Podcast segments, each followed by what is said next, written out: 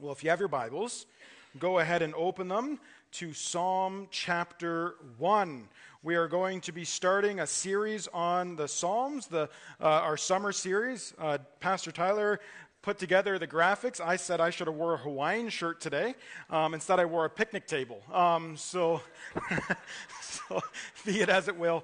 Um, but uh, before we get into the Psalms, uh, I just want you to uh, see something that we've put together for you. Uh, the pastors, we want to challenge you as a church. They're at the Welcome Center to read through the entire Psalter this summer. 10 weeks of this series. We're going to take this series into two weeks of September um, because where we were ending in 1 Corinthians, it just made sense to end off where we did last week. But uh, uh, we're going to read through the entire Psalter as a church. Now, because space was limited, each of these are broken down by five days. So Monday to Friday. So not seven days. There is some chunks of reading there, but you'll notice by the dates that they're broken up and you have a break on the weekends. But uh, let's commit together as a church, amen, to read through the book of Psalms together, to be encouraged by God's uh, words that He has put to poetry through His authors. It will be a wonderful time. So please grab one of these on your way out. Uh, and if they're all gone, we can always print more. We love to print here. Norman hates it, but we love it. No, I'm kidding.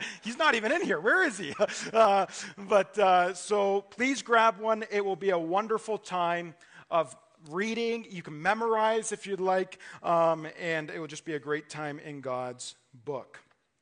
But uh, we are in the wonderful Psalm 1 today. I did preach Psalm 1 about three years ago at the church, but we're going to be looking at it from a little bit different of a light today. But Psalm 1 and next week's Psalm 2, we're going to be looking at both of those back to back because Psalm 1 and 2 set the stage for the entire Psalter. After those first two Psalms, we're just going to kind of, I'm just going to flip my Bible open one day and whatever one opens up to, we're reading. No, I'm kidding. No, I've, I've, I've planned out which ones the Lord has laid upon our heart, on my heart for this church, and we will be going through just random Psalms throughout uh, uh, the Psalter this summer, but we're going to start in sequence with one and two. But why the Psalms, though, you might be wondering? Why are we looking at the Psalms? Well, the Psalms are one of the most dearly loved books in the Bible. For generations, they have been the greatest treasure to God's people. Most of the Psalms, just for your knowledge, were written for Israel's temple worship. They was the worship book of Israel. We know this because 55 of the 150 Psalms are dedicated to the director of music. Several more are written for specific parts of temple worship, and 24 are connected with temple musicians like the sons of Korah. The Psalms reflect the prayer and praise of ancient Israel. In the New Testament, it's filled with the Psalms. Jesus probably, this is speculation, but probably sang Psalms 118 with his disciples before, uh, after the upper room before they were going to the Mount of Olives in Matthew 26 30. When Peter and John were arrested, the early church prayed the words of Psalm 2 in Acts 4 25. Paul leaned heavily on the Psalms as he wrote the book of Romans.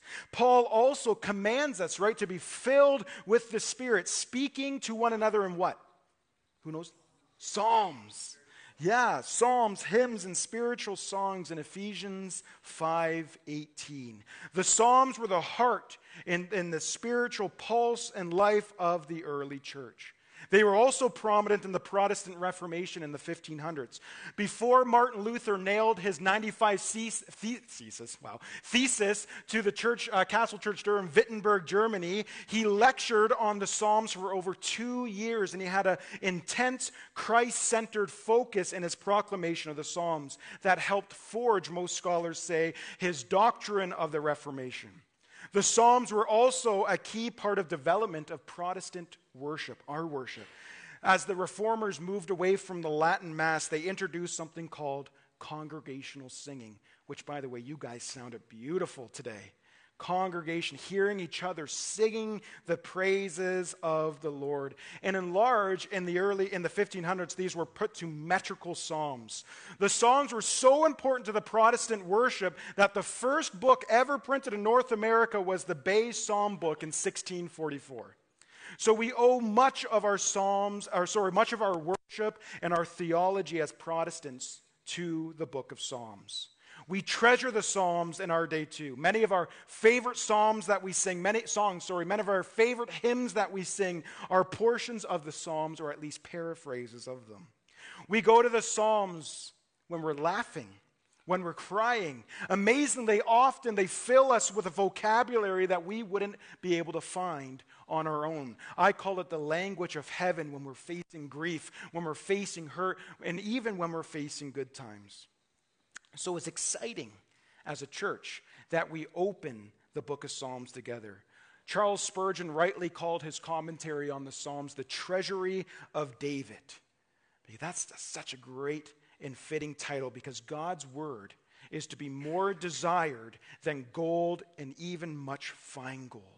So we are opening today a treasure chest, a treasure chamber in our hearts. And if our hearts are open to God's Spirit in this focused time on the Psalms, He will change us. We will learn to pray as the psalmist prays. We will learn to praise and worship with God as David did. The Psalms are as deep as the ocean and they're as wide as the human experience. They can take us and carry us to the deepest lows and to the greatest heights. It will meet you right where you are, and God will give you language to speak. So, as we go to the Psalms, it's important to keep in mind these three principles as we look at the Psalter. The first one is that Psalms are truth. The Psalms are no different from any other parts of Scripture. They are God inspired. The Greek word is theopneustos. They are God breathed. They've been expelled from God. He has inspired his writers to write these to teach us and instruct us. The Psalms are a rich source of doctrine and they speak to our minds. The second thing is the Psalms are poems. Not only do they speak to our minds as poetry, but they also speak to our hearts. Reading the Psalms engages both the right and left brain, the intellect and the emotions, the thinking and the feeling. Hebrew poetry is not based on rhyme, rhythm, or meter like our Western poetry. It wouldn't make sense in Western poetry. Instead, the main technique of Hebrew, Hebrew poetry is parallelism. So the key movements within a psalm are often from one line to another, saying the same thing, but just with a slightly uh, slant, slightly put upon it, to say the same thing a bunch of different ways. And it's meant to turn and stir, sorry, stir our hearts and engage our minds. And the book of Psalms, thirdly, that I want you to remember throughout this 10 week series, is that it is a book. More spe- specifically, it's five little books that make up one big book. So Psalm 1 to 41 is book 1. Psalm 42 to 72 is book 2. Psalm 73 to 89 is book 3. Psalm 90 to 106 is book 4. And then Psalm 107 to 150 is book five. And each of these five little books is like a sec- is a section of the larger book, and it's ba- and based on these five main sections, there is a clear order, a theme that runs through the entire Psalter. A lot of people argue there is no theme, but really careful attention shows you that the compilers of the Psalter were very intentional in what they were doing. These observations will help you personally interpret the Psalms and apply them to your life as we follow through them the next few weeks. And lastly, before we get to our text today, this is sort of an introductory sermon as well. Uh, you may be wondering, well, okay, the Psalms are great, but how are they going to help me? Like, Pastor, I'm feeling burnt out. I'm feeling at my wits' end. I don't know what to do. I don't know where to go. I don't know who to turn to. I feel like the sand is up on my neck and it's about to cover my mouth. What do I do? How are the Psalms going to help me? Well, the Psalms are helpful to us in ways that are different than other books in the Bible. I love the compelling narratives of the Old Testament, the wisdom of the Proverbs, the fire of the prophets, and I love the stories of Jesus and the gospel and the logic behind Paul's words in his letters. But there's something very special about the Psalms. So let me suggest just three brief things that make this unique and how these can help you. First, it's reverence. They give you a sense of reverence. The Psalms show us how to get an upward focus right. They help us to become what God made us to be, which is worshipers in all stages of life It helps us to look to God and to honor God in and through it all. The second thing is relevance. The Psalms fit our lives very, very well. Through every situation in life, the Psalms that they speak directly to us through emotions that are flooding our souls. It gives us the language of heaven to speak. And thirdly, reflection. The Psalms help us to think about life, to think about the difficulties and the joys in a fresh way. I don't think that's a psalm. No, I'm just messing with you. they help us deal honestly with real emotions. They help us turn back to where we need to be headed. Right? Our pain and our suffering are not meant to be cul-de-sacs which we live in, in, in, but they're meant to be bridges that bring us back to the who of God. Who is God? And the Psalms help us reflect upon that. And the who of God eventually begins to eclipse our pain and our sufferings. The questions of why might never stop, but the who of God is always greater. I don't understand why this is happening to me, God, but who you are, I know I can overcome. There are promises that you have promised me, and you are the sovereign Lord who can make them happen. Who is God? He is faithful. Amen. The book connects us to God like few others. And that's why we love the Psalms so much. Because the Psalms are real, they're honest, they're gutsy, they're glorious, they're awe inspiring, they're beautiful songs about living our lives to the glory of God. So, with that, let's read our text today, which I don't have on the, script, on the screen because I want you to be in your Bibles. so, Psalm 1, verse 1 says, Blessed is the man who walks not in the counsel of the wicked, nor stands in the way of the sinners, nor sits in the seat of the scoffers, but his delight is in the law of the Lord, and on his law he meditates day and night. He is like a tree planted by streams of water that yield its fruit in season, and its leaf does not wither. In all that he does, he prospers. The wicked are not so, but are like the chaff that the wind drives away.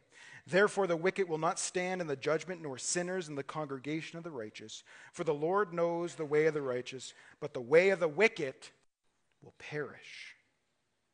These are some strong words. So, although this is called Psalm 1, this is not the first psalm to ever be penned. That would be Psalm 90, which was a psalm of Moses.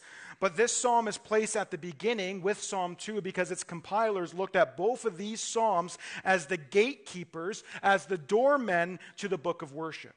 You're introduced to some very special, a very special person in these two psalms, which for Israel would be the coming Messiah, and for us is Jesus Christ.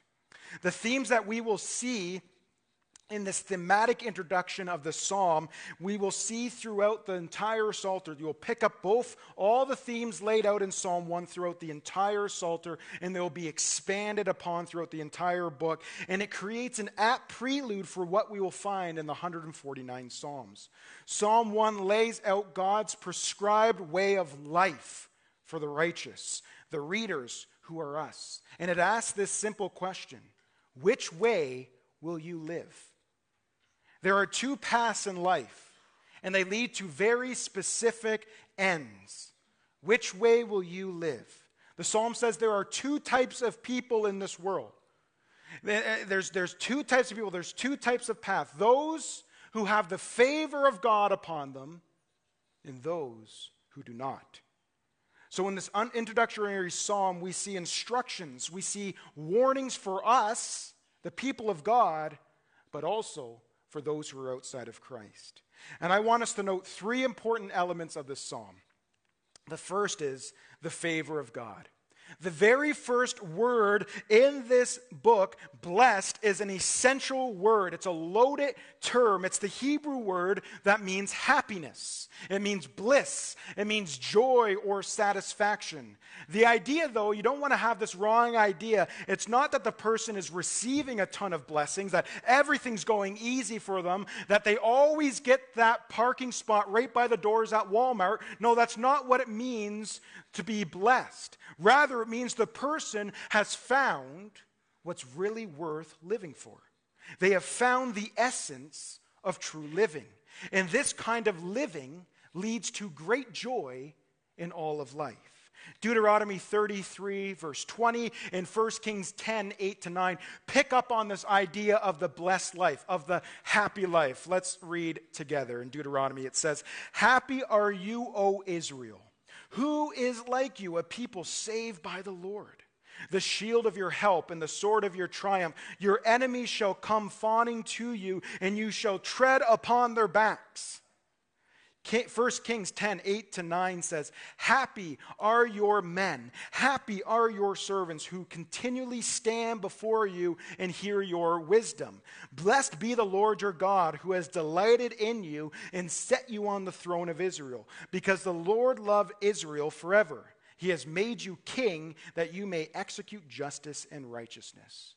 Therefore, blessed means that a person who, ha- who has discovered what life is all about, what true happiness, where true happiness lies, and what, the tr- what really it means to live, that person has found the sweet spot.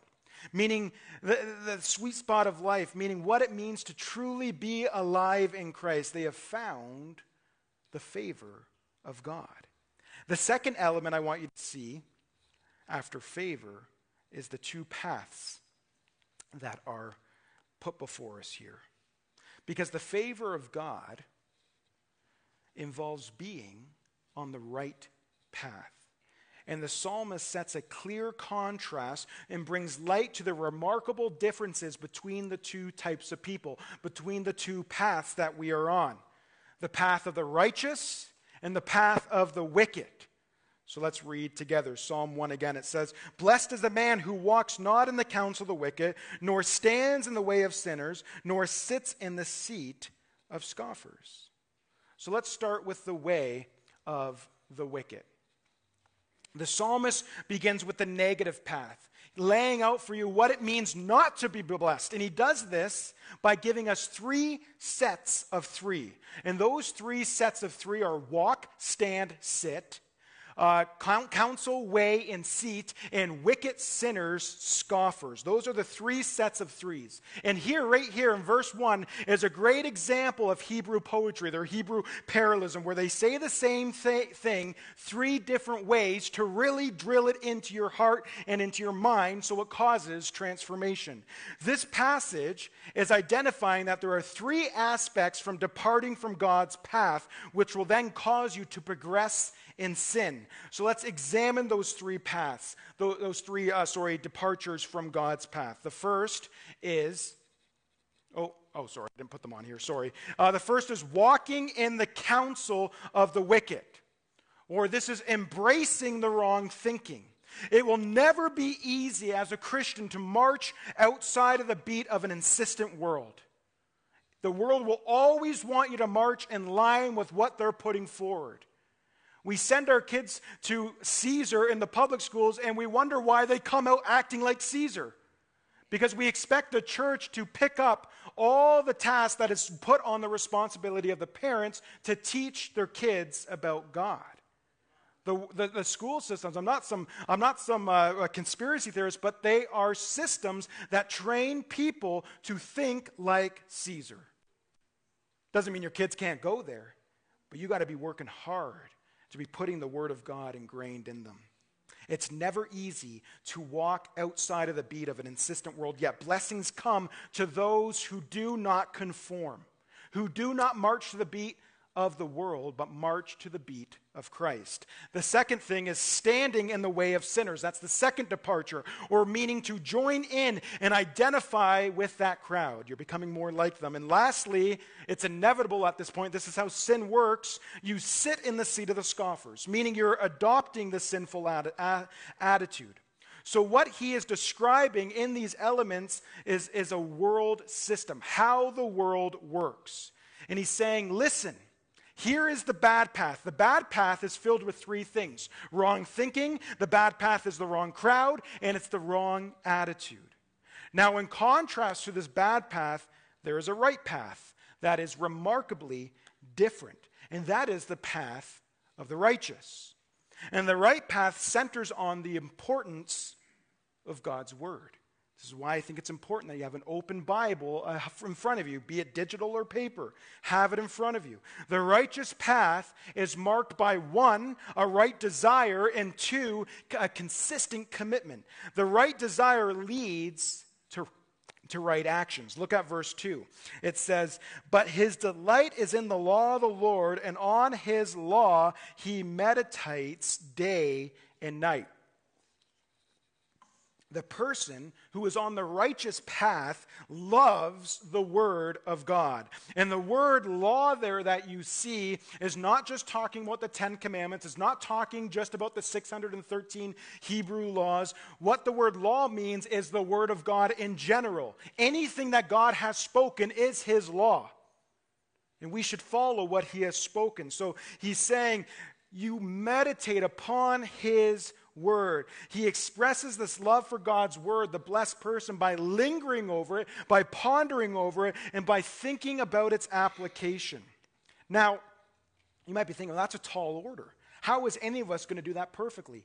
And, and this is when I preached it three years ago. This is where we focused entirely on it. I didn't take it any further. But what this is talking about is Jesus. Jesus is the blessed person. Jesus is the only one who truly delights in God's law, who truly lives it out, and who truly applies it to his life. We can't do that. We can try our best, but we're going to fail, right? You know. You don't have to act all Christian just because you're sitting in these pews. I know your failures because I'm a failure at times too. I know I mess up. That's, that's the part of striving to be like Christ. And what this should do, and this is the focus we're going to take today now, is what does it mean that a perfect Savior has fulfilled this? And now, how are we supposed to live in light of that? How are we supposed to live this out in our sanctification? Because there is application to it. You don't get more blessed, you don't get more loved by God, because that would defeat the purpose of God's grace. He came, lived the perfect life, so you don't have to. Doesn't mean you get a free pass to sin. Read the book of Romans but it means that you live unto God, but when you stumble, He doesn't kick you out of the family. Amen? Because I wouldn't be standing before you today. There'd be a lot of weeping and gnashing of my teeth right now. Come on, you Bible people. You know what I'm saying. the word meditate in the original Hebrew, it means more than just silent thought. It means more than just trying to clear out all your thoughts and become one with the universe. It conveys the idea of vocal and uh, de- uh, declarative speaking of God's teaching, and it comes from a conviction that what is spoken audibly from God's word comes from the innermost recesses of the heart. It's your innermost conviction. Here is a person who's not only talking the talk, they're not just saying things that they expect that a pious person would say, but he does so out of his deepest desire and delight of his heart. He's not just wa- uh, talking the talk, he's also walking the walk. The picture here is a person whose affections are remarkably different than those of the wicked, and because he is actively pursuing God's word. His joy in God's word leads, uh, sorry, his joy in God leads him to a joy in God's word. Because you love God, you're going to want to delight in His Word. He joyfully pursues His Word. How different is that than going, oh no, God's going to be angry at me because I forgot to read a verse today? That's not the God we serve. We serve a grace filled God. The blessed person is happy because they know what it means to be right with God, to live in right relationship with a perfect Savior. Church, there is no long term joy in sin. I'm not naive. I know there's lots of pleasure in sin. Don't hear me wrong. But there is no real long term joy in sin. The only way you experience true and lasting joy is doing the thing, doing things the way that God has intended. Being obedient to his word, being obedient to his leading and guiding. Church, God's ways work. They might not be popular for the world, but they work. It works for families, it works for your finances, it works for culture. God's way works for your heart. And there is nothing more beautiful, more glorious than knowing that my life is right with God, is in right relationship with the creator of the universe. It also means that today, if you're just sitting here trying to figure out why does my life feel so empty? Why does it feel so purposeless and shallow? The reality is that God has created in your heart a God-sized hole that only he can fill. Only he can fill. And without him in that place, your life isn't complete. The, the sin, the things that you do that are wrong, and you know that they're wrong lots of time, they violate the very essence of not only a holy God, but also your conscience that God has designed it to be that way. And so you walk in and you do these things that you know are wrong, but you think are going to fulfill you. You know they're out of bounds, but you have hopes that they're going to make you feel satisfied. They're going to fill this empty hole. And you find out in the end that it was all just a mirage. Lots of water promised, but when you got there, your mouth was full of sand.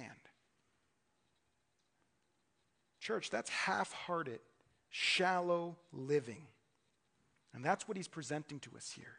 But the other end of that perspective that we see is this beautiful, thriving metropolis of a relationship that God invites us into. And the New Testament clearly tells us that this has been fulfilled in Jesus Christ, that He invites every single one of you here today into this relationship that is thriving, that is beautiful, that is a tropic in the midst of the desert.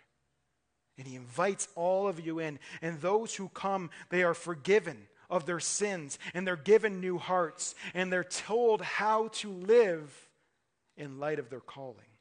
And that's what real life is. And some of you might be thinking, or maybe you've heard this from some of your unsaved friends or family, that man, Christianity is just so restrictive. It's all full of rules, it's all these do's and don'ts. But actually, the reverse is true. Don't, uh, don't hear me wrong. I, I know what it was like to grow up in the 90s and the holiness movement of, you know, you can't even mention the word Harry Potter without getting a spanking, you know? Like, don't, don't, I, I understand there's a crazy part of Christianity that it's all rule based. But true living to God is actually the opposite of this restrictive view that the world often says Christianity is. Because you know what's really restrictive? Guilt. Guilt restricts you. You know what's really restrictive? Fear and doubt. But true freedom is only found in the grace of God, forgiveness and wholeness that comes through Jesus. And that's what true living is. And that's the picture of what the psalmist gives us today. So, therefore, he gives us two contrasting conditions. That's the third thing I want you to see. And he, and he does this by giving us a tree metaphor. The person whose delight is in God, he loves God's word, is like a tree that is planted by streams of water. I know we live on the prairies, so trees are a little weird to us. What are those things? But they exist, okay? But uh, verse 3 says, He is like a tree planted by streams of water that yield, yields its fruit in its season. It's like a leaf does not wither, and all he does, he prospers. Notice that this blessed person is like a tree that yields its fruit in season, its leaf does not wither, and all he does, he's prosperous. So, again, remember, this is clearly talking about Jesus. But how does this apply to us? This doesn't mean that everything in our lives, when we delight in God's word, when we seek to be obedient to Him, is going to go well for us, that there's going to be no hardships. If that was the case, we would have to plant, be planting churches on every corner of the street because people would want that. But it means that in the midst of all circumstances of your life, you have roots that go deep down into God. I don't know if you've ever sat with somebody who is dying who was a believer, who was a saint. Some, like, it's not that there's pleasure in death, but when you sit with an elderly person who knows Christ and you can see that expectant look upon their face, you can't help but feel the joy. They're going to see their Savior. That is way different than when you compare that to someone who doesn't know Christ. I've sat with both.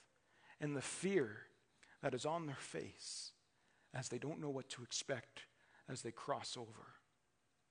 It's way different. It's fear versus freedom. Whatever he does, he prospers. His roots go down no matter what happens in life, no matter your job loss, no matter your financial difficulties, no matter your marital challenges, challenges, difficult circumstances in life. He is like a tree that is, through every season in life, he knows his roots go down and they are deep and secure in Christ. Not because how tightly you hold to Jesus, but because how tightly Jesus holds to you. They found the spiritual rootedness that is discovered in the powerful reality of who God is, that He is a faithful God even when we are not. He has found the favor of God. And then the psalmist contrasts this tree with the life of the wicked. And with a blunt statement, the psalmist says, The wicked are not so in verse 4. He says, The wicked are not so, but like chaff that the wind drives away. Look at that contrast. They're not rooted, they don't have deep roots, they're not by streams of water. Instead of a tree that prospers, the wicked are compared to the part of corn that is thrown up in the air and is blown away by the wind. Or think about when you cut your lawn and there's those glass or grass clippings and they dry up. What happens? The wind blows them away. The Bible is using this imagery of the life of the wicked uh, that it is, it is weightless, that it's rootless, and that it will be blown away. And maybe some of you are here, and this is speaking about your life today. Maybe you're hearing this, that's me. We live in a world, when we live in a world and not in Christ, our lives are rootless, they're weightless, they're flighty, they're light, and they're useless. And some of you are there, in person or are you watching online. You have seen and experienced how fleeting the pleasures of sin really can be. You've seen it all blow away in your life, time and time again. And you felt like you were spiritually lost at sea. And there's this nagging sense inside of your conscience that there must be more to life than this. This weighty living, weightless living, sorry, where it's just blowing to and fro. Psalm 1, hear me, offers you that other path today. There is another way to live. There is another way to live a life that is not lived for you or your own pursuits or pleasure. Instead, it's a life that is lived into the beauty of what it means to be in right relationship with your Creator. And this leads us to the result. Where is this all going? Where do both of these paths end up heading? Where do they lead? Well, look at verses 5 to 6 which says, Therefore, the wicked will not stand in the judgment, nor sinners in the congregation of the righteous, for the Lord knows the way of the righteous, but the way of the wicked will perish. The wicked will have no part in God's presence both now and in the future. Therefore, the wicked will not stand in the judgment, nor sinners in the seat of the righteous. When he's talking about the judgment, he's speaking about the future judgment, the eternal judgment, the final judgment, that the wicked will not stand in that day, but will be blown away by the judgment of God. But then the psalmist also switches gears there and talks about the present. He says, Nor the sinners in the congregation of the righteous. Meaning, for the wicked, even now, there's this awkwardness when you come in to a worship service. I don't know if I fit here. And that's not because anyone's making them feel that way. That's just because something's nagging. There's a spiritual war going on. And this should be a sign to them of things of what is to come if they do not repent. If they feel uncomfortable now, it's going to be way more uncomfortable in eternity. And then in verse 6, he says that the Lord knows the way of the righteous, which means that the Lord is personally, hear this, involved in caring for, protecting, loving, and cherishing his own, which means you who are in Christ. He is your God, and you are his people, and that's what this psalm is saying. The Psalms communicate to us time and time again that God has got you. He understands. He's not going to let you go. No matter what happens in your life, no matter what the devil throws at you, no matter how bad your life circumstances get, the Psalms are like an anchor for your soul that secure you to the sovereign Lord when you're on the right path. And you know what the beautiful thing is? Even when you're in sorrow, you can still be happy. There's no distinction between joy and happiness. I hate when preachers make that distinction. There's no distinction. Your joy is your happiness because you know that this is what real life is all about. And then it ends with this really blunt statement the wicked will perish. But the psalmist is saying to us that there's two paths of life. And you know what's interesting? The psalmist wasn't the first one to lay out this two path idea. Jesus himself in Matthew 17, 13 to 14 says, Enter by the narrow gate.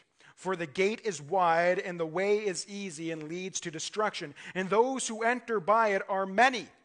For the gate is narrow, for the gate is narrow and the way is hard that leads to life, and those who find it are few. In other words, Jesus is saying there's two gates. There's the narrow gate, and few find it. And then there's this wide gate, which lots of people are going down that path. You know, that saying your mom always said if everyone jumped off a bridge, would you do it? Jesus saying, yes, you would. You're going to go down that wide path because everyone's going down it. And here's the deal lots of people going down if they're going down a path of half hearted, shallow, pointless living. But Jesus says on the other side of the fence, He says, Look, I am that narrow gate.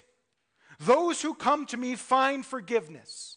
And yes, it will be hard to admit you're a sinner. That's never easy. Yes, it will be hard to acknowledge that God has the right to dictate your life and how you live. But that's the way of true living. And not only eternal life is offered, but abundant life is offered right now as you live and breathe. And so the psalmist and Jesus would ask you this very, very simple question Which path are you on? Today, you who are sitting here, which path do you find yourself on? Are you on the path that fits the beauty of what it means to know Christ as your Savior and to know the favor of God? Or are you on the other path that is full of listless, wandering chaff that is just blowing around? You, you, you attach to one thing, but depending on what friend comes in your life, or culture, or environment, or person, or job, or book, or music that holds influence in your life, your heart is moved around over, over, over, over, over all the place, and it becomes entire, it, it becomes tiring. It's a treadmill. And my question is, aren't you sick of that? Aren't you ready to find rest? Aren't you tired of waking up and looking in the mirror? It's like, I don't know how I'm going to do this. Who am I? What is this pointless life? And when will you wake up and say, I need Jesus to change me from the inside out? I need Jesus to transform me. And the Old Testament here is saying that this path, this is what you can go down. This is offered to you, a path that receives the joy and beauty and favor of God. And then in the New Testament, it says Jesus fulfills that. He says, I'm the gate. He's the one by which you enter in into this life. The path that experiences the beauty and joy of God is only found through His Son.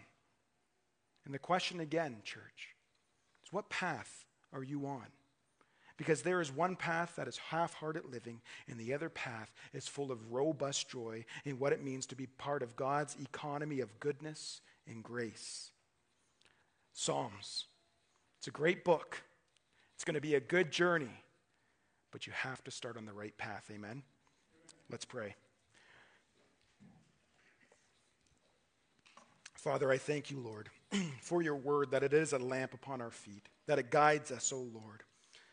Father, your truth is what we need. It's sometimes not easy to hear, but God, it's what we need. And so, my prayer for all of us, me included, me the first most, Lord, that you would put my eyes back on you, that you'd put our eyes back on you. Father, that as Peter, as he took his eyes off of you and put them on the waves, he sank. So, Father, as we're going through this life, help us to transfix our eyes on Christ, to stay on the path. Now, this isn't a straight path, Lord. It's lots of hills and dips and wanderings, Lord. But God, I pray that you're gracious to us on this journey. You've promised us in the New Testament, Lord, that your Holy Spirit lives inside of us. And it has strengthened us and empowered us to live the life that we were called to live. Father, we don't do these things. We don't read your word, delight in your word, meditate on your word, Lord, so that we're more blessed by you, that we're more accepted by you, or more loved by you. Father, we know that comes completely through Christ, that you showed us how much you loved us by sending your Son to die for us. And Lord, would you impress that truth upon our hearts and our minds? And may we always remember that we are accepted and loved. And Father, you have called us to live specific parameters on this path. And may we delight in that. In Jesus' name.